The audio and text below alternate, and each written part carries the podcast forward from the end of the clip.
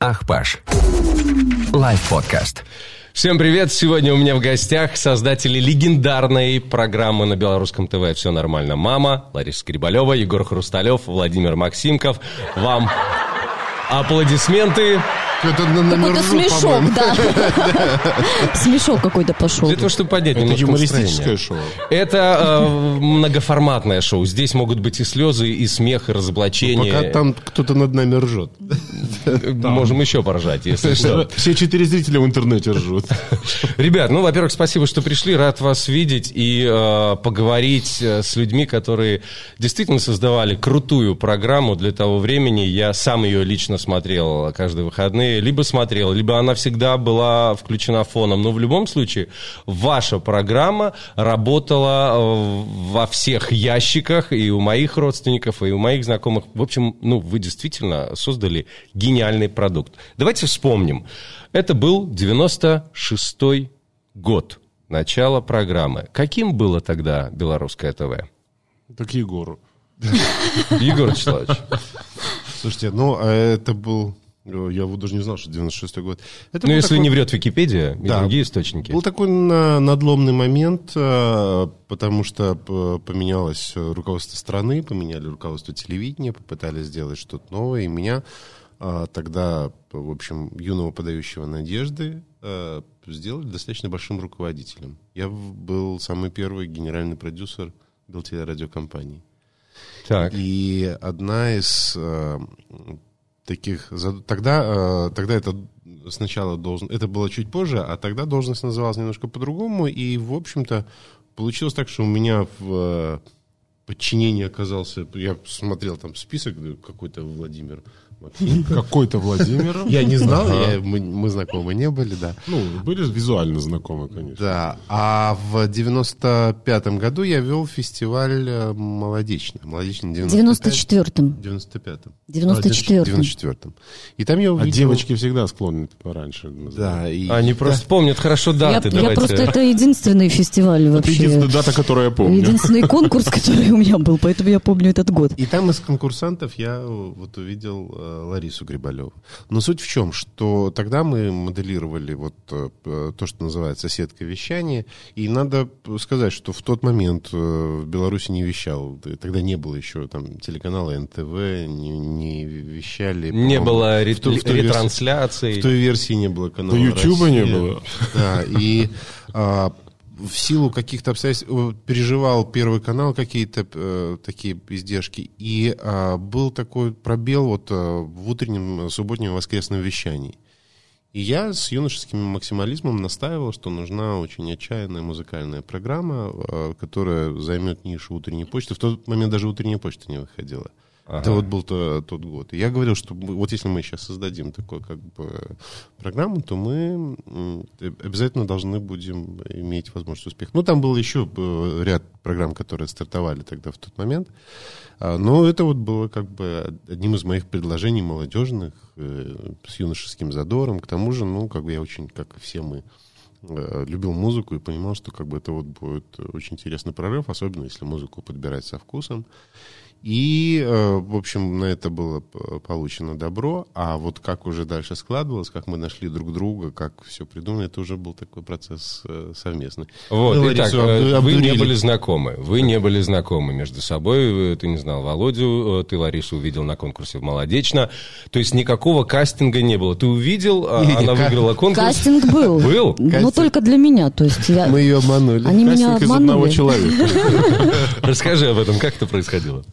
Ну, во-первых, когда я познакомилась с Егором, то есть это такой популярный уже персонаж был на телевидении, то есть мы все его прекрасно знали, он был популярный телеведущий, вот, и получается, что он отметил мой внешний вид, то есть я очень сильно отличалась от других конкурсантов, то есть девочки были все в платьицах, на шпильках, в туфельках, я была в ботах, на тракторной подошве, в шляпе, в этой рыжей, да, в таком сарафане до пола. Вот, и получается, что он говорил, боже, какой, ну, типа, классная вот эта вот шляпа и все такое. И, ну, сказал такую фразу, что если попадешь в Минск, ну, если получится у тебя остаться в Минске, я тогда в Витебске жила, вот, то, получает, ну, типа, приходи, я тебя устрою на телевидение. Ну, то есть для меня это было, ну, смех, понимаете, то есть предложили мне на телевидении, как... Ага, сейчас, так конечно, не поверил. Да. Ну, то есть я, конечно, вообще в это не поверила, но получается, что Михаил Яковлевич Финберг, он предложил мне работать в оркестр, я действительно попала в Минск, все прекрасно сложилось, и однажды произошел со мной такой момент, может, Егор уже и не помнит, у меня... украли деньги. Вот у меня все украли. Я жила в общежитии, у меня украли деньги из кармана. Вот. И у меня была визитка Егора, и я ему позвонила. А у него был в этот день рождения. Удачное время выбрал, чтобы просить денег. Ну, я, у меня все, что, да, все, что осталось в кармане, это вот, ну, в каком-то там другом, это была визитка, это я ему позвонила, и, получается, вот, приехала на день рождения, мы с сестрой там на последние какие-то деньги купили васильки какие-то, ну, чувствовала я себя, конечно, полным отстоем, вот, но попала на телевизионную площадку, скажем так, то есть я первый раз попала в «Святая святых», то есть... Через милиционера провели. Ну, а Егор, конечно, он был тогда король просто всего телевидения, потому что он там запускал, ну, типа, это ко мне. Большой начальник. Большой начальник. У меня была в гостях родная сестра из Благовещенска-на-Амуре, она там живет. И, то есть, для нее это было, ну, вообще, мы там попали на телевидение. Еще и на день рождения генерального продюсера. Вот. Ну, и это было далеко еще не само попадание вообще на телевидение, то есть так, это были идеи, то есть мы просто обсуждали, а потом мне устроили кастинг, да, устроили кастинг. Что было на кастинге? На кастинге мне дали текст на белорусской мове, я, так как дочка военного, не изучала белорусский язык и приехала из России, в общем, это было... Я чувствовала себя тоже нелепо, все смеялись, то есть хохотали. Мне сказали, что там у них отбор, прям отбор. Угу. Вот, поэтому я, как бы, поучаствовав в этом кастинге, ну, подумала, что меня точно не возьмут, потому что я там, ну, это было все очень смешно, все, что я делала, я сама это понимала, вот. Ну, я, наверное, из-за этого и взяли. Мы склонялись в три погибели, потому что так смешно она оговорки переговаривала, на какие-то новые фразы, я, например, я помню, в натуре коржик. К чему это? Окей, оби, то есть я тоже не понимаю, что вы с этого смеялись, до сих пор не понимаю. Реклама тогда была. Да, была такая реклама, не будем говорить, чего.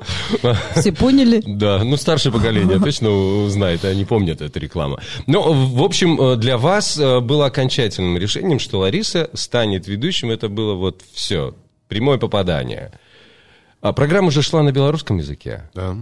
Как тебе вот впоследствии работалось на языке, который ты не изучала? Вообще мне было очень комфортно. У меня как-то так лег, хорошо пошел язык, я не знаю, то есть меня... Певица же, она же на слух все запоминала. И визуально, то есть и до сих пор очень, ну, прекрасно, мне очень легко работать в кадре, то есть я вижу текст, я очень быстро его запоминаю, так же быстро я его и забываю потом, но сам процесс, ну, то есть... Для этой программы это даже преимущество было. Прочитала и забыла. Иногда писали же там по 3-4 программы за раз, вот, собственно...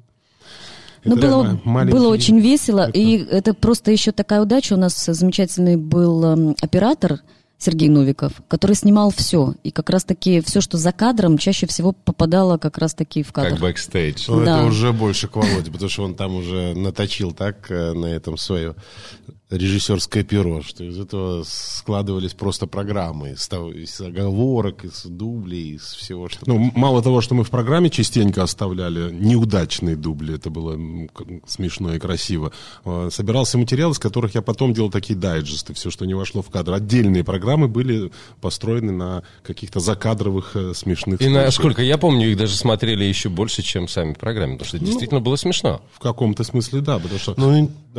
Я просто хотел сказать, что надо сказать, что это было не просто, там, скажем, подводка и песня, потому что изначально как бы мы глубоко концептуально подходили, потому что там у нас был и «Ваша песенка спета», и «Сейчас спою», и, в общем, мы как бы брали страничку белорусского ретро, мы, вот эта рубрика «Сейчас спою», она на какой-то момент... «Сейчас спою». Да, «Сейчас спою». Это было самое популярное уличное шоу, достаточно было выйти вот в съемочной группе, и вокруг собиралась огромная толпа, все хотели поучаствовать. Такой был народный хит-парад, если помнишь. Да. Просто все желающие могли петь, а потом и нарезали, и делали хит-парад. Тогда люди охотнее шли в кадр вот именно спеть, да? Очень, потому что сейчас очень остановить человека немножко пугаются, хотя у каждого есть камера, у каждого есть возможность снять какой-то влог и так далее, и люди сейчас немножко шугаются. Раньше как было? Не, наоборот, это было очень много. Всегда мы останавливались, и благо к нам отношение было такое снисходительное, и тогда еще не было законов о незаконных митингах, несанкционированных сборищ. Собиралось большое количество людей всегда, и шли с удовольствием, и даже если не шли, то поддерживали, по крайней мере, с удовольствием. То есть сначала, я помню, мы даже в заставку взяли, мы там сняли какого-то полковника с женой, они там, помнишь, пельце, Луч, Соловей, да? Просто просили спеть. Ну, во-первых, сейчас, конечно, ну, любой может снимать что угодно. Тогда появление с огромной камерой, там, БТК МСП, это было, в общем, такая... Вообще, это тогда было волшебное влияние телевидения. О, это было так здорово. Это было время... Потом, когда все узнавали... Ну, это я хочу сказать, но я даже не знаю, ну, человек 100, наверное, собиралось. Вот, да. В кружок вокруг нас. Когда мы анонсировали заранее, вот возле, по-моему, гостиницы «Минск» мы как-то устроили. Угу. Вся площадка перед гостиницей, там, где Красный Костел в этом дворе, вся площадка была забита людьми. Это было такое прямо ажиотаж. А сколько человек работало над созданием программы? Ну, примерно 3. И оператор. Это нет, это входит. Это входит, да. Ну, по большому счету получалось так. А я? Ты разве работала? Ты же была ведущей оператором. Я отдыхала, да. Я просто получала удовольствие. Ну, скажем так, в разное время по-разному. Ну, классическая группа была такая. Егор был продюсировал, он периодически приезжал на площадку, набрасывал множество идей. Кстати, вот закадровый голос, это Егор придумал тоже во время съемок, когда из-за кадра с Ларисой общались. Там, Лариса, что ты говоришь? Она, что хочу, то говорю. Там что-нибудь такое. Егор продюсировал периодически, подбрасывал идеи. Я был режиссером и организовывал собственно съемочный процесс. У нас был оператор. И тексты был иногда... Какое-то в разное время были редакторы писали, которые тексты. Егор писал тексты, я писал тексты. Это было такое общее... совместное творчество. Поэтому больше, скажем, 4 человек никогда не было. У нас есть телефонный звонок, и мы сейчас... Алло. Привет. Свободен 8 июня? О, ты мне по работе звонил. А мы все свободны. Халтура такая, я сразу поняла. А мы 8 июня все свободны. Вот, слышал? Нет, Тёмыч, шучу. Я знаю, что я серый. Мы можем вчетвером отработать. Не-не-не. Чего это нет? Очень дорого. Выпускников не столько денег, это слишком дорого. Нормально, у выпускников сейчас хватает денег, Тёма. Скинутся и заплатят. Да, ты с вопросом? Да, я с вопросом. Денег одолжите. У тебя находятся довольно опытные люди в сфере телевидения. Я уже 5 лет пытаюсь устроиться на ТВ. Несколько советов дайте обычному человеку. Как это происходит без блата и знакомств и таланта? Артем, не надо туда идти, вот поверь. Сейчас точно не надо. Это совет от Володи Максимкова. Да, по-моему, сейчас это потеряло всякий смысл. Ну, мне кажется, что сейчас можно реализовать себя гораздо более интересным, свободным. Не хочу. Вот есть в том-то и дело, что не хочется интернета и вот такой, знаете, старой школы. Прям вот хочется на БТ, там, на ОНТ, не знаю, на СТВ, на ЛАД, без разницы. Ну, а сколько кастингов вот ты прошел, Артем? Не, Артем, кастингов. Порядка 10, причем многие выигрывал, и потом появлялись другие персонажи, которым надо там, как казалось, работать. Но так происходило, по крайней мере. Глобальная ошибка, вот, это поэтому... Я так понимаю, что ты ходишь на кастинги ведущих. Да, телепрограмм. Да, а глобальная ошибка. А ты сходи на кастинг председателя телерадиокомпании. Опять? А, уже был? Это тебя недавно уволили? Я считаю так, что если здесь главное попасть, понимаешь, чтобы все сложилось. То есть у нас тогда сложилась, допустим, наша история со «Всё нормально, мама!» именно таким образом, что... ну, персонаж попал вот в ту историю, которая нужна была. Значит, может быть, не на те передачи ты ходишь. Ты вот говоришь, мне вот лишь бы попасть, лишь бы в кадр попасть. А здесь как бы... Ну, согласен. Оно тут и читается тогда, что тебе лишь бы попасть в кадр. А тут нужно просто, чтобы сложилось... Последний кастинг был... Прости, да, что перевел. Последний кастинг у меня был на ЧП. Ну, прям я там сам понимал, что никак мне там не верят люди. Что такое ЧП? Я так понимаю, что это какая-то криминальная вообще программа, и Артем Островлян, ну, никак не смотрится в криминальной передаче. Мне кажется, глобально надо сейчас идти на кастинг программы типа «Советы пенсионерам». Вот на БТ будет востребована такая передача. То есть это моя тема, да, уже? Так тебе ж любая. Вот. Ну ладно, если будут какие-то идеи... Вот у меня есть идея, я предлагаю тебе просто написать программу под себя и уже с ней идти. А на выборы? Ну, тоже актуально, кстати, да. Егор Хрусталёв, давайте что-нибудь. Как продюсер. Ну, я не знаю, я думаю, что если так серьезно отвечать, то надо идти в репортеры. И через эту ситуацию решать вопрос. Вообще, во-первых, я считаю, что любой человек, который хочет состояться как ведущий, должен пройти школу корреспондента, репортера. Да, это вот, условно говоря, обязательно. Это совершенно другая история, ты совершенно по-другому видишь мир, телевидение, режим, жанр. И это хороший повод и момент, ты показался, в стендапе показался, то есть просто стендап на самом деле сейчас другой смысл имеет, да. Ну, в тексте показался, проявил себя, и это другой мостик, если серьезно. Вот так я вот, понял. Тем. Спасибо. Спасибо тебе за звонок, давай, и успехов на связи. Давай. Ах, Паш. Лайв-подкаст. Откуда вы брали материал? Время, когда не было интернета, не было ютуба, клипы, и материал доставался не так легко, как сейчас. Да, это была у меня отдельная миссия, потому что я изначально, то есть даже вот эти тарелки были не очень распространены, поэтому мы изначально просто фактически пиратским способом. Ну,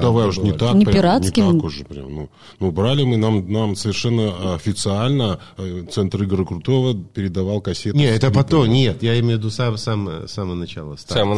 Да. Потом ситуация уже развивалась, потому что у нас был партнер Космос ТВ, по-моему, который мы получали импортные от них в соответствии с договором клипы. А уже Арс, я ездил там раз в месяц-два, там мы просто вот на огромных таких бытакамах, там, скажем, переписывали все новинки российского шоу-бизнеса, самые свежие клипы получали, потому что мы начали с ними там сотрудничать, и это уже было такое продвижение. Все это, конечно, сейчас представляется там абсурдным, потому что коробка с батакамскими кассетами выглядела, это была еще приличная физическая нагрузочка. И еще это все переписать, это все в режиме реального времени. Условно говоря, там 3 часа тебе переписать надо. Я бегал по Останкино, договаривался за бутылку 2 водки, там, чтобы мужики, которые там квасили в этом. Говорит, мы тут. Я говорю, я еще принесу. Пожалуйста. То есть ты ездил в Останкино, переписывал эти все кассеты за бутылку водки, и потом привозил все эти клипы сюда. Кассеты давал. У нас были самые свежие клипы. Арс давал кассеты. Вот, берите, мы даем официально, можете пользоваться. Ну, только перепишите и увозите на своей кассете. Вот же в чем было дело. Значит, Егор покупал нам наши уже кассеты, переписывал там, привозил, и одна кассета была 1,5 часа или даже 3-часовые были большие, я не помню уже. Это хватало, закрывать месяц. Ты делал одну копию или 2, чтобы еще продать на жданах? Так это же батака был. Кому он не нужен был? А копии программ все писали на ВХС телевизор. Да, но это было безумие. Кассеты стоили там по $70. Да, сама аренда этой камеры. Это все сейчас так дешево, доступно. Да. Когда это все было безумие. Основные расходы наши были, потому что у нас там... Ведущая, по-моему, $10 получал за программу. Вот, мы подбираемся к интересам. Я хоть буду знать, сколько я тогда зарабатываю. О расходах вы поговорили. Теперь давайте поговорим о доходах. Это коммерческая тайна. Ну, слушайте, прошло немало времени. Было огромное количество реклам в программе. У вас, я уверен, что в очередь рекламодатели выстраивались задолго до выхода программ. Сколько зарабатывала программа «Все нормально, мама»? И сколько зарабатывала сама мама? Я вообще не в курсе. Я не в курсе. Егор поправит, может быть, но глобально. Просто на тот момент система ведь работы с телевидением была не такая, как сейчас, цивилизованная. То есть канал не покупал у нас программу. Мы сами ее производили за свой счет, а канал отдавал нам рекламную квоту. И мы сами же продавали туда рекламу на тот момент. Потом... По-моему, сейчас ничего не поменялось. Сейчас к этому вернулось. Нет, сейчас же рекламные блоки, которые все равно продают. А тогда мы все рекламные блоки там сами у себя размещали. Вся реклама внутри, включая рекламные блоки, принадлежала программе. Причем мы еще должны были, по-моему, 20% перечислять от своих доходов телевидению. Там была такая дележка 80/20, по-моему. Ну, поскольку программа популярная была, Егор был очень популярный человек и, надо сказать, гениальный продюсер, у нас никогда не было проблем с заполнением рекламных блоков, а, соответственно, и, по крайней мере, там программа существовала, работала, ну и даже зарабатывали. Мы сейчас сделаем небольшую паузу, вернемся и узнаем, сколько же... А вы вспомните, сколько зарабатывала программа, и вы сами. Ахпаш. Лайв-подкаст. Итак, рекламы было много. Сколько все-таки вы зарабатывали? Сколько зарабатывала программа? Ну, надо вообще представить, что были тогда за времена. То есть зарплата мечты была $100, по-моему. Ну вот я совершенно точно скажу, вот все ж тут ведущие. Угу. Я совершенно точно помню, что тогда я тоже баловался этим, вел какие-то мероприятия. Ведущим платили там $10-20. Это было нормально. В кадре или... Нет, когда... Мероприятие, корпоратив. Халтура, да? Халтура. $10-20. За вечер? Это нормальная была цена. Не знаю, я получала, я очень хорошо помню. Стой, подождите. Я вел гораздо раньше, чем ты. Ну вот когда как раз я стала популярной благодаря этой программе, то есть у меня было вал работы, конечно, просто вообще. Все хотели меня видеть. $100 платили. 50-100 уже к этому времени, да, она подросла до 50-100. То есть у меня вообще не было проблем. Ну, то есть $100, я думаю, наверное, это как сейчас 1000, наверное, да? Я до сих пор помню. Ну, в принципе, да. Потому что это были какие-то безумные деньги. У меня никогда не было вопросов, чтобы у меня там не было денег. Да, я жила в общежитии при этом, и ко мне все время ходили занимать деньги. Я съехала с общежития, потому что ко мне было две категории людей, которые стучались в двери. Можно было в 4 утра заходили и говорили: точно! Ну, она. Типа там, она, я, да ё-моё. Ну, и дай денег, понимаешь, займи денег. Поэтому я съехала с общежития там не потому, что мне не нравилось там жить, это было близко очень как раз-таки к универу, где я училась, было все прекрасно, но вот эти вот постоянные ходилки ко мне, это особенно по ночам, там то за деньгами, то действительно она здесь живет, но в таком плане, то есть это было... куда ты съехала? Ты начала снимать квартиру? Да, я начала снимать квартиру на Чапаева. На Чкалова. На Чапаева мы монтировали программу по ночам. Вот, на Чкалова мы там 3 квартиры, наверное, поменяла я, переезжала. Я помню, интервью давал Павел Изотович Якубович, и он стал главным редактором газеты «Советская Беларусь», и у него была такая фраза, я просто готовился к интервью с ним и тоже смотрел. Он говорит, и он мне говорил, что...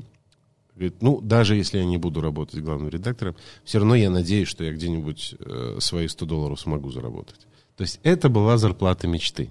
Угу. Поэтому надо понимать, что это действительно, наверное, адекватно нынешние $1000. Ну, примерно, да. Поэтому программа из этого. Да, я когда приехал работать в СТС, и генеральный директор телеканала Вячеслав Муругов говорит: помнишь, как я у тебя писал сценарий за $20? Да. То есть вот $20 была стоимость сценария. Я помню где-то такие. Это уже, Слава же попозже пришел. Это уже когда, раскочегарь, $20 это хорошие. Да. Было. Это в месяц выходило. Хорошие. Те самые $100. А вот это? Как у кого что формировалось? У нас было достаточно много таких бартерных соглашений. Это то, что сейчас называется джинса. Да, так сейчас называется. Да. Когда в кадре такая типа завуалированная реклама. У нас такого было навалом. Ну да, и прямые были сделки. Условно говоря, летом мы размещали все туристические компании, но все имели возможность съездить. Мы даже ездили вместе в один рекламный тур на Кипр. И в Израиль. Сняли там целую тучу программ, которые потом повторяли они. То есть не тратились на производство, но повторяли. Кипр и мою свадьбу. помню, повторяли бесконечно. А ты один раз замуж выходила? Да, ну было такое чувство, что я выходила каждый год замуж. Просто регулярно. Слушайте, по поводу замужества, раз вы затронули эту тему, давайте продолжим. Кто из вас замужем? В то время, как ты была ведущей, естественно, выходили статьи в газетах, я помню, даже помню, как эта фотография, ты, Володя Максимков, ты, Володю, как-то так обнимаешь, Володя сидит в кресле, ты его сзади за плечи обнимаешь. Естественно, люди думали, что у вас роман. А у Ларисы роман с половиной страны был. Я была за всеми замужем, то есть у меня была такая легенда, то есть я и за Максимковым была замужем, и за Хрусталёвым, и за Слукой, который одно время был сценаристом программы «Всё нормально, мама!». Кирилл Слука был сценаристом. Да, это были самые веселые передачи. Самые первые, но такие были продуманные, конечно. То есть, все это, это были слухи? Мы до сих пор живем втроем. У нас есть даже фотографии. Если вообще так говорить, то получается Вова Максимков, крестный папа дочки Егора, а я крестная мама Максимкова. И поэтому получается, что я крестная бабушка чуть ли не, да, моей дочки. Ну, то есть у нас тут такая мешанина. Но, внимание, духовные.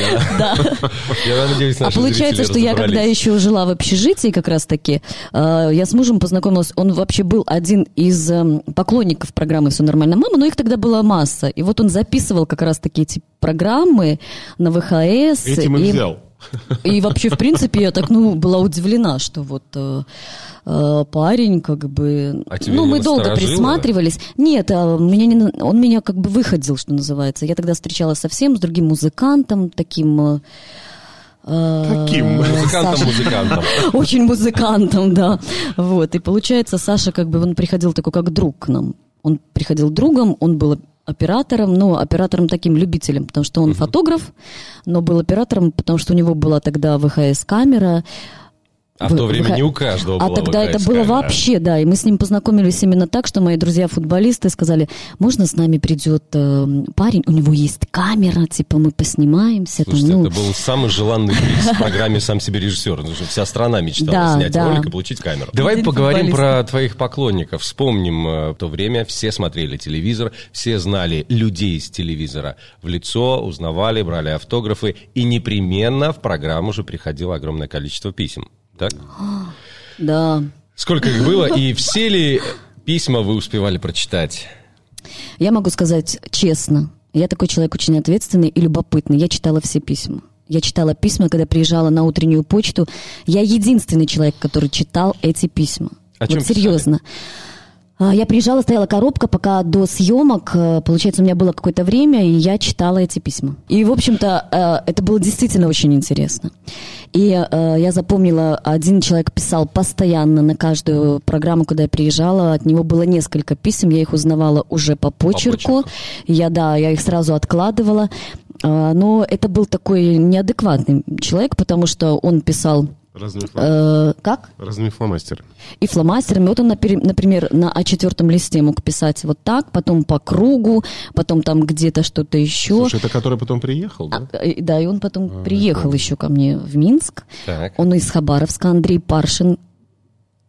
Из Хабаровска человек приехал в Минск. Обалдеть. Или Прошин. Неважно. Вот такая фамилия. Хорошо, Андрей. Давайте не будем рекламировать террористов. И получается, да, он присылал деньги мне. Это была еще одна удача. Я говорила, вот видите, как важно вообще читать письма. Он присылал деньги, чтобы я купила себе цветы, да, купи там себе цветы или что-нибудь. Мы их ходили в пельменной тут же на Белорусском вокзале перед поездом, да. Но...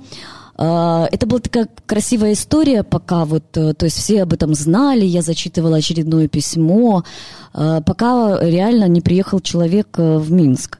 То есть там где-то в 6 утра, я помню, мы спим, звонит мобильный телефон у меня, это были уже мобильники, то есть я беру трубку так спросонья, там что-то, а мне говорят, я приехал, вот как увидеться, там я вот стою на ступеньках телевидения, на Макаенко, там, та-та-ты, я Андрей там Прошин, я не соображаю, кто это вообще и чего, говорю, слушай, перезвони через пару часов, потому что я реально, сплю и ничего не соображаю. Ну и кладу трубку, Саша мой спрашивает, ты кто это?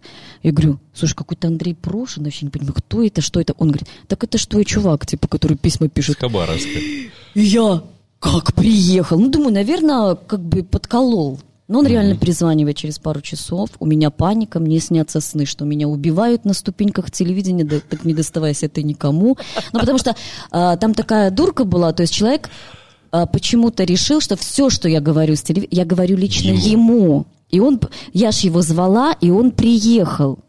А тогда, получается, он меня долго искал, потому что утренняя почта уже не выходила. Это было то время, когда как бы, ну, уже про него я уже и забыла как-то. То есть и писем не получала. Но он начал писать на белорусское телевидение. Он нашел меня, что я вот из Беларуси, что я тут веду программу «Всё нормально, мама!». И он начал присылать сюда письма. Вот. И я, короче, так испугалась, что я съехала в деревню, там, к друзьям на несколько дней. А человек, вот настолько эти люди вхожи в доверие, то есть я когда вернулась, когда он позвонил, что я уже не могу больше тебя ждать, я уезжаю, потому что у меня обратный поезд и все такое, я думаю, слава богу, все, можно возвращаться домой. Я возвращаюсь домой, ко мне заходит моя соседка по площадке и говорит, тут к тебе вот, ну, приезжал, он у меня сутки ночевал, жил. Я говорю, Инна, ты что, вообще с ума сошла? Он сказал, что он твой муж первый, что у вас общий ребенок, что ты... Я говорю, ты вообще взрослая женщина, как вообще можно было такое подумать? Иди, а мы иди еще... проверь свои шкатулки. Я говорю, как пустить человека постороннего? То есть он вот ждал и оставил, он тебе вот оставил записку, письмо, и вот она мне передает это письмо, что где он пишет, что он больше не может ждать, потому что он уезжает на поезде. Ты сохранила это письмо? Я думаю, да, у меня есть такая... самые какие-то веселые, интересные письма. У меня есть такая коробка дома. Я как-то однажды хотела даже... Я даже хотела как-то однажды сделать такую стену, ну вот на какой-нибудь вечеринке, чтобы люди приходили, кто вот действительно мог найти даже свое письмо. В том юном возрасте, я думаю... В детстве, ты же вот тоже, получается, тебе, наверное, было лет 12, да, когда ты смотрел передачу. 12-13. Да, я думаю, что... Вот, потому что... На самом деле, я не была такой сильно юной, как ты меня описал. Ну, в 21 год ты начала. Ну, уже взрослая женщина была. А вы в курсе, что по мотивам вот всей этой истории в Америке сняли фильм «Телохранитель»? Я думал, ты сейчас скажешь «Лолита». «Лолита» — это следующий. Не, у меня было таких еще несколько и в Минске. Я помню эту историю. Я сразу поняла, что это этот человек, потому что я помню, был концерт у нас с Финбергом военных песен. Я в такой военной этой форме. Переодевались мы в автобусе, которые там на площади стояли, эти автобусы. И вот мы отработали концерт. Я села в автобус, и в автобусе ко мне, ну, подошел с улицы мужчина, такой очень довольно в возрасте, и так на стекло руку, где я сижу. А по мотивам этой истории снимали фильм «Титаник». «Титаник», да, это самое известное. И я понимаю, что... И думаю, боже, только бы поехали. Ну, то есть это немножечко так, ну, меня так, ну, немножечко бодрило. Вся эта ситуация была так немножечко не по себе, скажем так. Сделаем небольшую паузу, а потом узнаем, сколько же стоило твое поздравление в эфире программы «Все нормально, мама». Это инсинуация. То есть вы брали за это деньги? Мы за все брали. Пока мы уходили на перерыв, ты сказала, что где разрешали смотреть программу? Не то чтобы разрешали, вот правильно Вова сказал, чуть ли не прописывали. То есть конкретно в расписании в армии и в расписании в местах не столь отдаленных стояла программа, вот в расписании их просмотра, потому что мы однажды приехали на концерт в тюрьму, которой уже нету, на Володарского. И там конкретно... И там конкретно расписание было, и я вот увидела, что она стоит, программа стоит именно к просмотру. Нет, надо понимать, что в армии смотрели две программы. «Все нормально, мама» и аэробику Натальи Новожиловой. Еще армейский магазин. Поэтому, да, можно сказать, что ее прям прописывали. В расписании выходного дня, да. Да, она была в самый прайм-тайм в субботу с утра и в воскресенье с утра, 2 раза в неделю. Да. Показывали, то есть я была, ну, я не могла выйти на улицу, настолько я была вообще узнаваема тогда. Вот это как было, как я сравнивала себя с «Ласковым маем». Популярность. Как ты это переживала, вот эту популярность? С трудом. Не, ну у меня было на самом деле несколько таких заскоков, то есть меня это так было дискомфортно, я вот, ну, я вообще никуда не могла пойти, там, ни с кем встретиться, чтобы быть незамеченной, да. И в какой-то момент я просто сама для себя решила, что это же и есть итог моей работы. То есть, если бы этого не было, то какая я вообще ведущая? Значит, все правильно идет. И я как-то с этим смирилась, и тогда уже стала воспринимать эту ситуацию с удовольствием. То есть мне это нравилось, то есть я как-то перекрутила эту историю так, что мне это супер нравилось. Действительно, это же моя работа, я, значит, делаю ее хорошо, правильно и двигаюсь в нужном направлении. Ты перестала прятаться там за большими солнечными очками, шляпами, шарфами? Ой, это так бесполезно даже сейчас, то есть... прячась за шляпой, так по шляпе узнают по шляпе. Когда открываю рот, то есть любой даже кассир в магазине. Никакие очки не могут спрятать рот. Поднимает глаза. И совершенно недавно я в ГИПа, постоянно на выезде в Боровляны. Да, я просто, хожу, да, не реклама, хожу в этот магазин. И я уже знаю, что все ко мне привыкли, продавцы, все там грузчики, то есть все знают, что это я здесь живу, поэтому я хожу в этот магазин. И поэтому, когда... Ты что, бухаешь там с грузчиком? Нет. Я в разных настроениях хожу в магазин. Получается, что совершенно недавно, буквально там 2 дня назад, кассир на меня поднимает так глаза, говорит: ой, а вы та? Я говорю, я думала, что меня уже все знают в этом магазине. Вы, наверное, новенькая, говорю ей. Она, меня тут поставили, помогает на празднике, потому что, большой поток. Я с другого магазина, и я вас узнала по голосу. То есть меня по голосу все узнавали. А прятали меня, Вовочка очень хорошо придумывал, как меня прятать, когда мы ездили. У нас были сумасшедшие поездки летом. «Телохранитель 2» называется. Просто суперски у нас было, когда я чувствовала себя «Ласковым маем», это мы ездили в такой классный тур, опять же рекламный. Рекламный тур по всей стране причем, по большинству городов. Это была такая разрисованная красивая машина, она превращалась в сцену, и это было на главной площади каждого города. Ага. Это был рекламный тур, мы не будем сейчас вспоминать уже, о чем речь шла, но наполнением были мы, то есть Лариса пела, я проводил какие-то конкурсы дурацкие. Это полдня мы веселили публику. Егор считал деньги, я так понимаю. А Егор с нами не ездил. Он не ездил. Он в это время. Я не знаю, получал ли он за это деньги, но он не ездил. Но что-то он точно получил. Так вот, это была история, когда такой красивый праздник к нам приедет. Это не был тот напиток, но... Это была кодек, это была фотопленка кодек. Ну чего, уже пленки. Речь идет о том, что в городок приезжает такой караван цветной и целый день бесплатно развлекает раздачей подарков на улице. Для любого городка это был как праздник города. Реально, площадь забивалась целиком, любого города, даже большого. Даже в Минске возле филармонии это было. Но Минск хоть избалован чем-то, а небольшие города... Представляешь себе, что происходило? Весь город собирался, это была площадь забитая. И нам ставили ОМОН даже цепочки. Не потому, что были инциденты, но просто потому, что много народу. А в некоторых местах, например, в Орше или в Мозыре. В Мозыре была история про телохранителя именно такая. Вот такое море народу. Мы такие идем, значит, вот сейчас мы начнем, обычно там стоит ОМОН, и все, Лариса-то, а там нет никого. Вот толпа такая, причем она такая уже подогретая весьма, и стоит за машиной, прячется один такой милиционер в такой большой фуражке с такими ушами, и он прячется. Мы говорим, я же один, а что? А я говорю, так а где все? Он говорит, у нас там драка, все уехали туда. Там типа в другом конце города. И в это время какие-то такие нормальные пацаны вваливаются в нашу машину. А тут Лариса стоит, тут я стою. Я Ларису так за плечо и вниз, раз, и она на корточках сидит. А заходят такие бугаи здоровые, она внизу сидит. Они смотрят на глаза смотрю, такие, да. Где Лариса? Я говорю, она уже уехала. Она сидит внизу такая. А спрятаться там негде было. Я думаю, если опустит глаза, он же... Все, нам... Она говорит, пацаны, она уже уехала, она устала, у нас концерт, 2 такие стоят. Нам надо, что там, пацаны... Сфотографироваться мы хотим. Да, что... Я говорю, я пытаюсь его глазами держать, чтобы, не дай бог. Она говорит, она устала. Она, И думаю, только опустит глаза. Все, нам все, просто все, потому что, как, так, нагло. А Лариса внизу сидит, такой маленький грибок. Посматривает.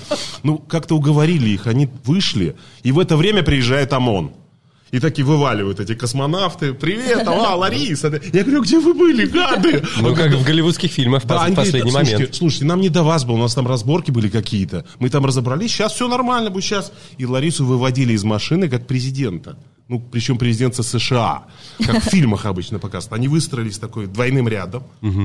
Два ОМОНовца с двух сторон идут, и сзади иду я, спинку ей прикрываю, и мы вот так через эту толпу, просто ее так быстро-быстро-быстро, как вертолет, в машину увезли. Это вот так реально происходило, это был какой-то невероятный ажиотаж. Мне кажется, вот на тот момент Лариса по популярности, она вот сравнивалась, ну, реально с президентом страны. Ну, можно было бы баллотироваться, это точно. Не знаю, как баллотироваться, но вот люди собирались вот именно так. Слушайте, раз, Володь, вы затронули тему про братков, как в те 90-е годы были ли у вас какие-то конфликты, ссоры, ну, или наоборот какие-то отношения? Популярность Ларисы играла в этом смысле роль такую. Все очень были, периодически они возникали, периодически какие-то были там вот такие.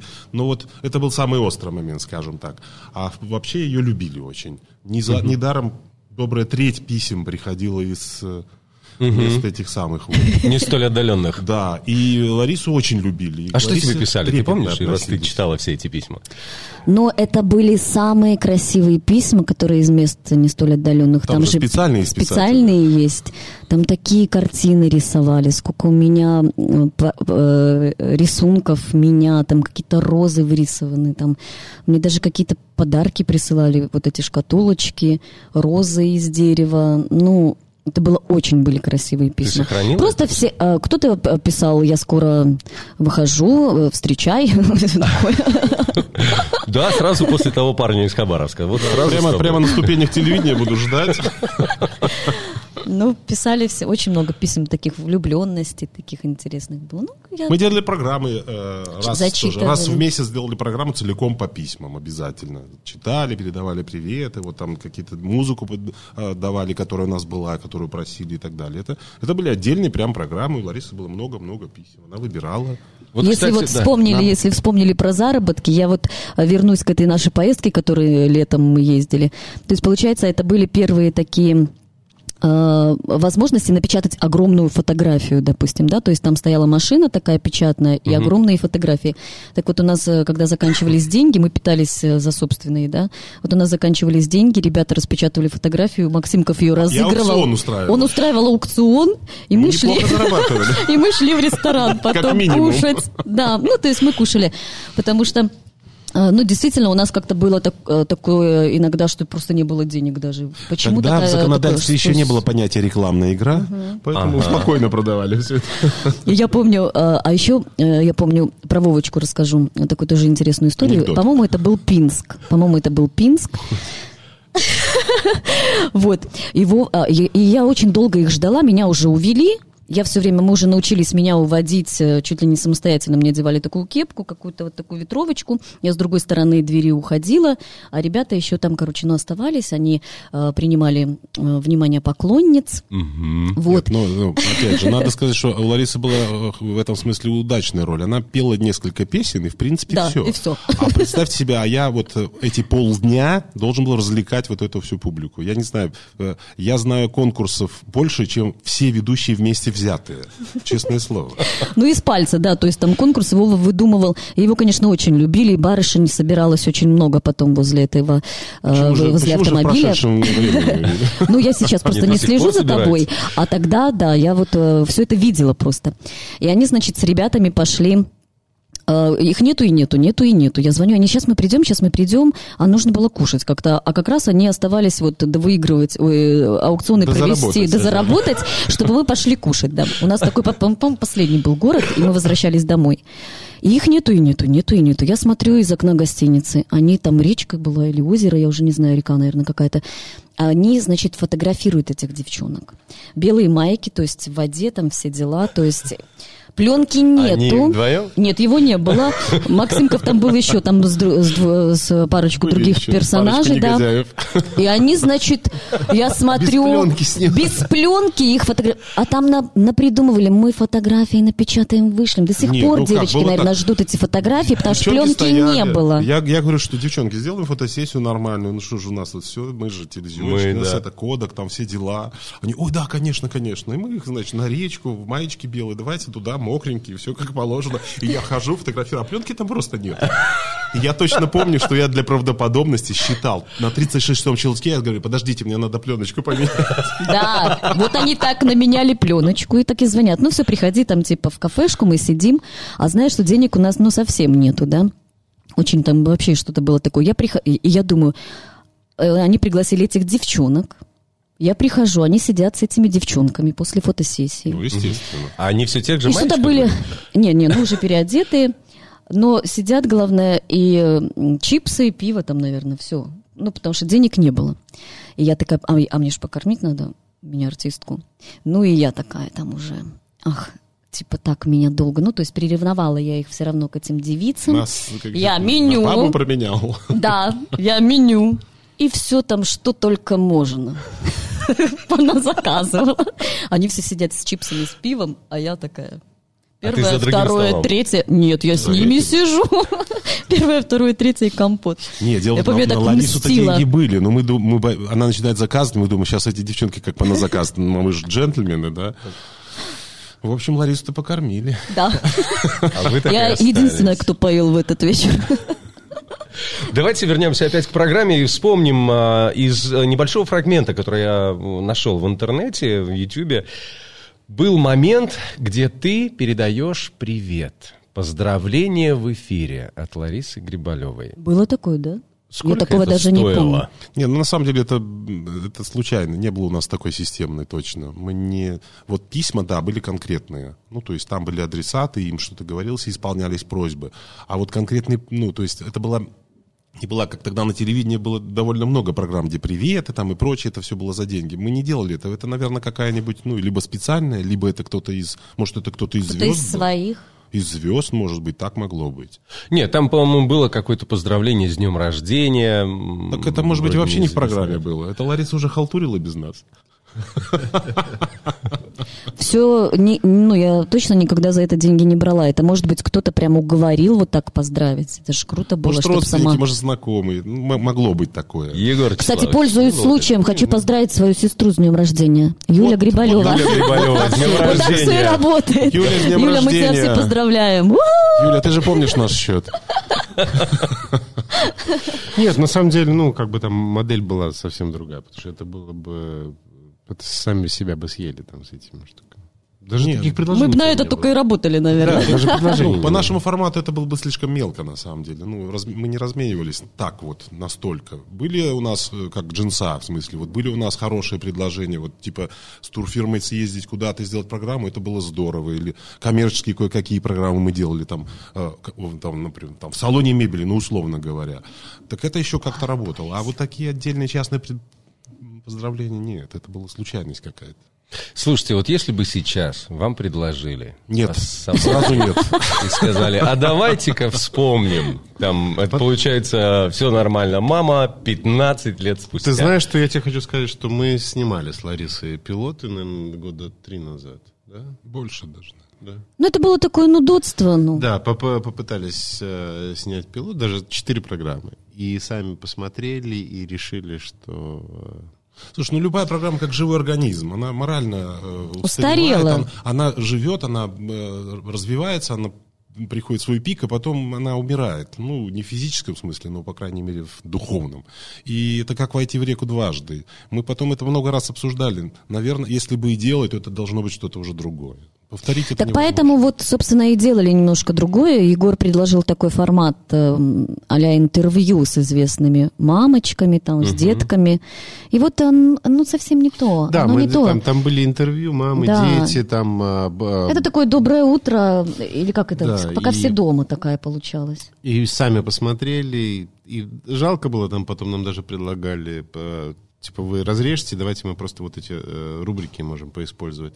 Ну, решили, что не будем сами как бы это делать. Я думаю, что все в свое время. Да, ну все в свое время. Тогда это было... Да, тогда прям... было сочетание видений, естественно, в общем, как бы недоступной для большинства музыки. Да. Слушайте, нас перло тогда. Это же опять, это вот сочетание каких-то энергий. Нас перло реально. Мы слушай, в этом купались.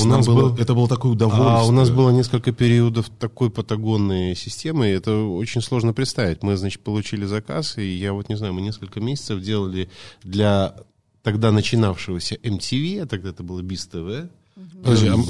Подожди, можно я как режиссер расскажу? Приходит Егор однажды и говорит, послушайте, приезжает из Москвы и говорит, я привез заказ. Мы такие, вау, отлично, что, из Москвы, для Biz TV, музыкальную программу. Вау, ну вот нашу «Всё нормально, мама», только там чуть-чуть надо было. Видоизменить. Говорит, вау, отлично, что? Он говорит, ну вот сегодня вторник, он говорит, к понедельнику надо 14 программ. Я говорю, ты дурак, что ли, типа? Вообще. Слушай, у тебя это... Я за, надо заработать. Ну, блин, ну что, как? 14 готовых программ меньше, чем за неделю надо сделать. Кошмар. Мы такие собрались... Потом подумали, ну, не дурак, конечно. Когда посмотрели на... Ну, реально. Сначала мы такие, ну, это так 14 готовых программ меньше, чем за неделю надо сделать. Мы такие, давай.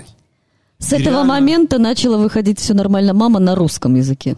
Ну, да, потому что это же было для России. И мы, реально, я считаю, что это маленький творческий и технологический подвиг. Мы написали 14 текстов, мы сняли 14 программ, мы смонтировали 14 программ, записали на кассету, передали, в понедельник было 14 готовых программ. А это была такая, ну, на 2 недели вперед. Им нужно было 2 недели. Да, люфт.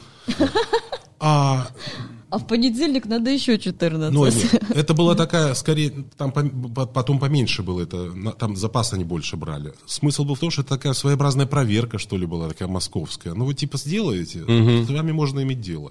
А нет, ну так вы слабаки. А мы сделали. Ах, Паш. Лайв-подкаст. Я помню, что да, делать? Такая бежала, помню, на монтаж, а я очень боялась собак, ну, бездомных таких. А там такая на Чапаева была просто куча собак. И я, ну, они всегда как-то нормально реагировали, мы их даже подкармливали. Их там было штук 5-6 таких. И я тут бегу просто, что опаздываю. И я бегу, и одна что-то как за мной, как побежала. Ухватила меня за попу. Короче, у меня порвалась куртка. Я с этих пор вообще так боюсь этих собак бездомных. Но зато у тебя красивая форма попы. Не, ничего такого прям. Ах, Паш. Лайв-подкаст. Есть вопрос, кстати, от твоей сестры. Юля, еще раз, с днем рождения. Да, Юля мне написала в Вайбере. Вопрос с Мальдивских островов. Ого. Почему такой успешный тандем не создаст сейчас новую программу? Пусть в интернете каждый из вас уникален, а в команде бомба. Тандем, кстати, тандем это 2. Тандем это 2. Ну, неважно, ну, я... Кого-то вычеркнули. Не придирайся. А зачем нам Лариса? Слушайте, ну, у нас был проект «Театральная постановка», которую мы, в общем, втроем, да, очень хорошо... аншлаговая.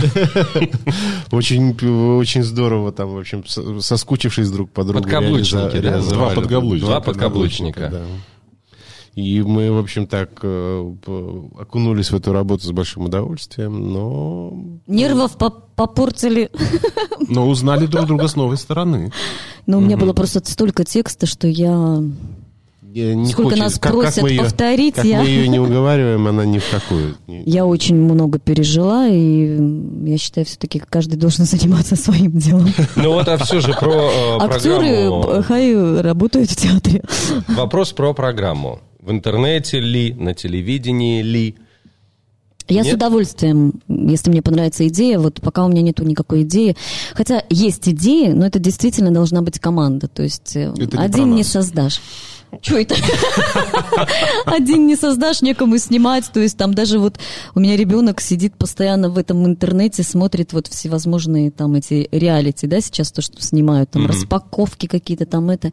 Я всегда, ну, так задумываюсь, но я понимаю, что это просто, ну, нету времени этим заниматься. А если бы это была какая-то идея... Ее муж рассказывает, что она очень смешно там начинает пародировать эту историю, распаковывает пакеты с молоком.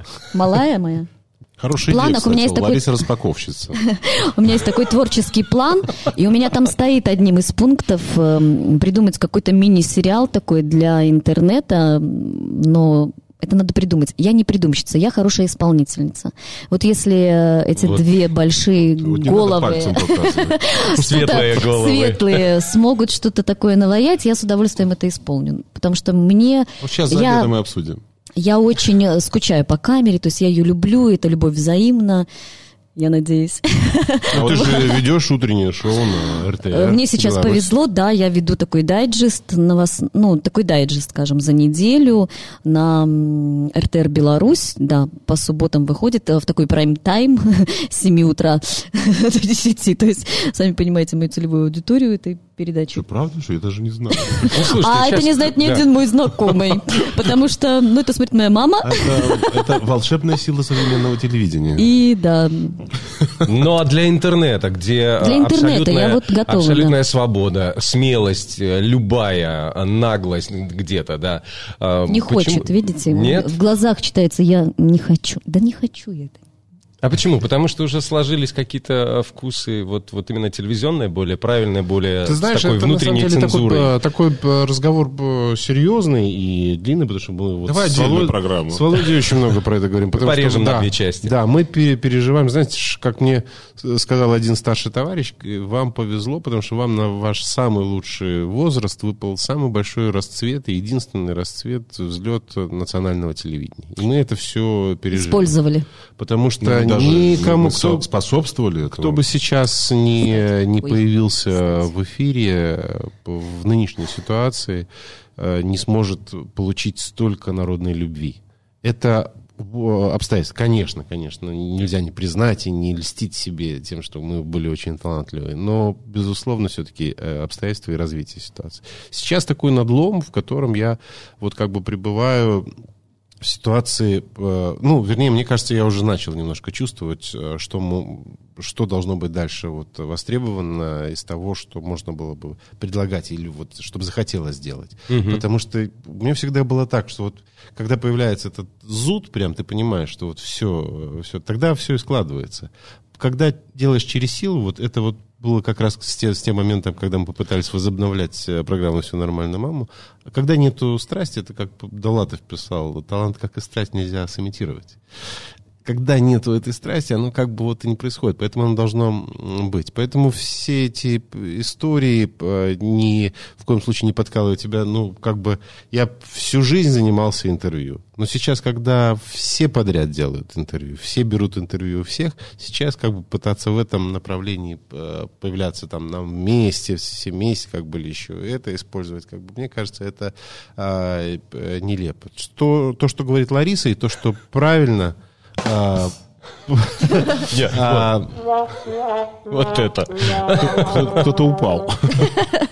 Ну, я думаю, что мы все время говорили, для нее, конечно, вот ситуация с каким-нибудь скетчкомом, даже именно скетчком, таким разбитым на маленькие такие истории, это была бы ее вот коронка. Потому да, что я хочу. Она мастер этих эпизодов, реакции. Ты посмотри, она просто... Я страсть. Головой крутит. Я говорю, я страстю. Да, но я это имела в виду. Я не говорю о повторе или на телевидении. Я не говорю о повторе какой-то программы. Это ни в коем случае не должен быть повтор. Ну да, вот такие какие-то интересные, обязательно с юмором истории, конечно. Но сейчас такое количество контента предлагаемого. Неважно. Так много. Нет, что... дело в том, что... Мы уникальны. Вот, да, я Егора поддержу в каком смысле? Это не старческое обрезжание. Дело в том, что вот эта доступность техники и выхода, ну, по крайней мере, у всех такая имитация. Я вышел в интернет, и меня весь космос смотрит. Эта доступность, она приводит к тому, что надо делать. А Егор совершенно правильно говорит, делать не надо. Делать нужно только тогда, когда начинает переть. Это, как Жванецкий говорил, писать, извините, нужно только, когда уже не можешь. Да. А просто потому что, давайте делать, потому что делают все. Ну, вот, собственно, это и получается. Все и делают. И вы же сами себе не соврете. Смотреть буду только то, что сделано. Хорошего-то контента мало. И если говорить про интервью, то очень... О, Дудь! Появился Дудь, это круто, конечно. И за Дудем, значит, давайте мы все брать интервью. Да смешно просто. На самом деле Егор интервью берет лучше, чем Дудь. Просто немножко другая уже стилистика, там немножко поменялась, там, не знаю, взгляды.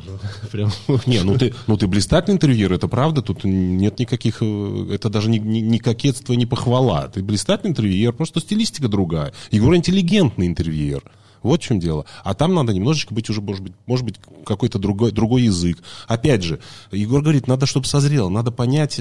Очень быстро изменилось вот это пространство телевизионно-цифровое. Очень быстро изменилось. Мы, как еще, мне кажется, да, будет какой-то период, когда все-таки... И мне кажется, это вот происходит уже, когда осядет пена. Вот да, когда все насытятся, все понаберут, и останутся те, кто не может не писать, условно говоря, те, кто не может не делать, и тогда это будет как-то все-таки востребовано. Потому что, ну... Да я уже состарюсь уже совсем к этому времени. Нет, ну согласись. Пока эта пена осядет.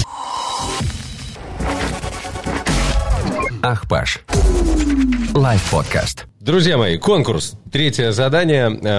Для каждого будет возможность в этом конкурсе поучаствовать. Сейчас по порядку называем по одной цифре. Любой цифре. Это будет цифра неизвестного нам номера. Вот рандомно, как сейчас говорят, да? Дозваниваемся человеку. Я всех представлю. Если этот человек, снимет трубку, ответит и напоет песню, джингл, все нормально. А нет, давай победа. А если он ругнется матом? Это было бы хорошо.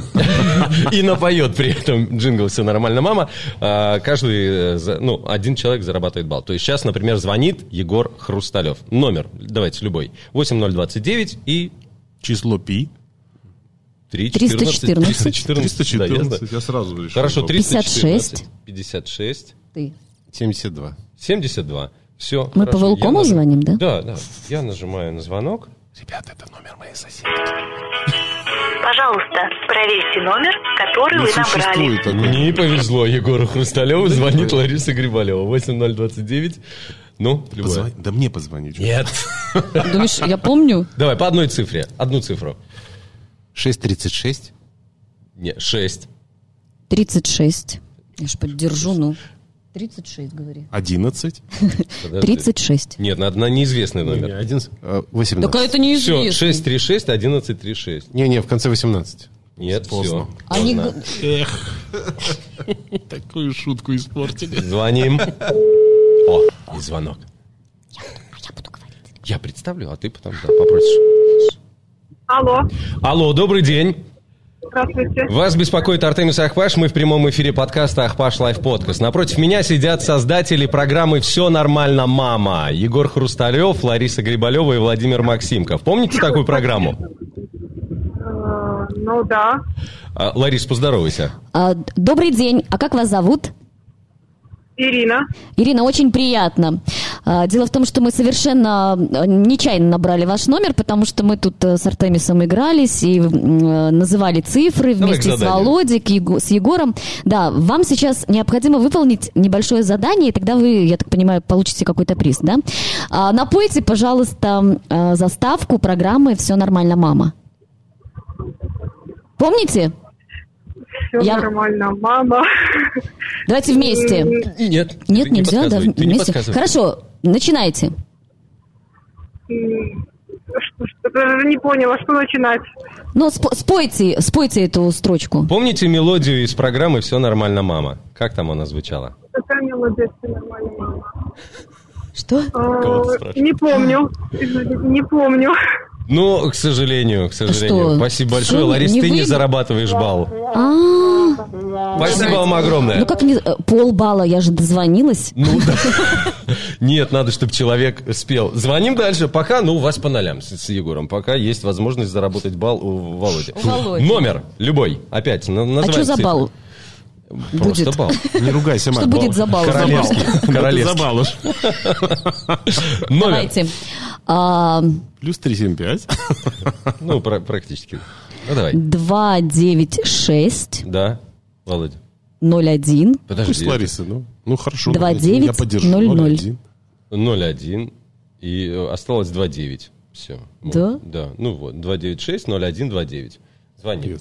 Звонок... Мне кажется, ты что-то не добрал. Аппарат абонента выключен или находится вне зоны действия сети. Переходим к Егору Хрусталёву еще раз. 8:29. Будем...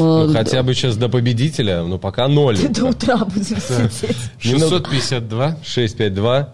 7-4. 7-4. Это знакомый? Это мой, блин. Ну так и позвони. Хорошо, все, 6-5-2, я пишу 5-8, к примеру, и еще 7-4. 7-4. Звонок Егора Хрусталёва, проверим сейчас. Насколько помнит. Дело в том, что я тоже говорила номер знакомый, но ты так записал, что это вообще не ее номер оказался. Я понял, что ты говоришь номер знакомый, а нам надо незнакомый человек. Да, дозвонился. Ну, там занято.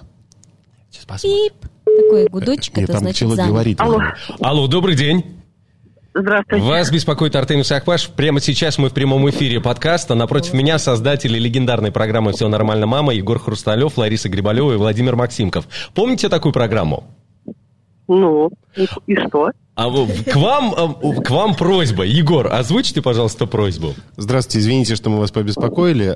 Тут такой конкурс. И если вы сможете вспомнить, как звучала заставка этой песни, у вас будет специальный приз. Ваш номер выбран случайно, да? Ваш номер выбран... Я вышла просто в грязи лечебницы, вы меня так сразу озадачили. Вы знаете, да, мы выбрали ваш номер случайно, ну вот, может быть, вы помните, если вы сможете напеть, вас ожидает... То Егору я отдам паспорт. Нет, я точно ничего не смогу. Нет. Точно ничего не смогу. Перезвонивайте кому-нибудь, кто-то выиграет обязательно приз. Понятно. Ну что ж, большое вам спасибо, извините. Спасибо огромное. Вам спасибо. Тебе часто, Егор, отказывали женщины? Да капец, слушай, прекратите издеваться над людьми. Люди в туалете сидят, в лечебницах лежат, а вы, блин, ходите нам в заставку, хрен знает чего. Слушайте, давайте еще так. И не можем сформулировать нормально вообще вопрос. Что сделать людям? Группа идиотов. Давайте договоримся так. У вас все нормально, мама. Лариса зарабатывает 1 балл. Это точно. Давайте так, вот кто сейчас, мы еще попробуем дозвониться. Если пусть кто-нибудь дозвонится и споет. Если кто сейчас нас смотрит, если человек все-таки ответит, давайте придумаем для него какой-нибудь приз. Вы могли бы что-нибудь ему подарить? Ну, какую-нибудь я могу стаканчик с водой подарить. Может быть, из программы, может быть, какой-то сувенир, маленький, небольшой, то, что тебе присылали. Есть что-нибудь такое? Давайте мы назначим какой-нибудь подарок. Нормально, можем? Да? Пригласили в передачу. Еще и подарок. Микрофон подойдет? Да, дорогой. Это хороший подарок. Дорогой, хороший подарок, я говорю. Ну, давайте номер. Подарим Егора. О, в аренду сдадим. Может, у вас остались плакаты с программы? Не, ну, кстати, можно или вы все распродали. Вот все продавал. А в трудные-то времена ушли. То есть ты что-то сохранил на черный день. У меня был ксерокс. Так, ну ладно, номер. Звоним. А и не звоним уже. Кому-нибудь. Вот я просто. А есть такой номер кому-нибудь? Первый. Островляну звонил. Он хочет в эфир. Вот я сейчас первый попавшийся номер у меня в телефонной книге. Алло. Алло, добрый день. Добрый. Вас беспокоит Артемий Сахпаш, напротив меня создатели программы «Все нормально, мама». К вам маленькое испытание. Если сейчас вы напоете песню из программы, из заставки, то мы придумаем для вас какой-нибудь подарок. Вам будет Лариса? Счастье, а нам еще больше. Здорово. Итак, здорово. Вы готовы? Конечно, да, слушаю. Да. Да? «Все нормально, мама». Трым-тым-тым-тым-тыр-дыр-дым. Подстава. Никакой подставы. Слушайте, я благодарю вас. Просто вот первый попавшийся номер из моей книги. Юрий, спасибо вам огромное. Да, пожалуйста, конечно. Юра, спасибо. Спасибо, Юра. Видите? А этому человеку нет еще и 30. Вот это что значит? Что в 96-м году ему сколько было? Он вырос. Может быть, ему не было нисколько. Как и я, на вашей программе. Да, они все выросли на твоих песнях. Ну что ты? Ну, слава богу, хоть кто-то вырос правильно. В любом случае, я говорю вам огромное спасибо. Егор Хрусталёв, Лариса Грибалёва, Владимир Максимков. Спасибо вам за то, что вы создали такую программу, за то, что вы есть, за то, что все нормально. Мама, эту золотую фразу выучила вся страна, и вы действительно делали потрясающее ТВ. А сейчас обед. Да? Спасибо. Спасибо. Ах, Паш. Лайв-подкаст.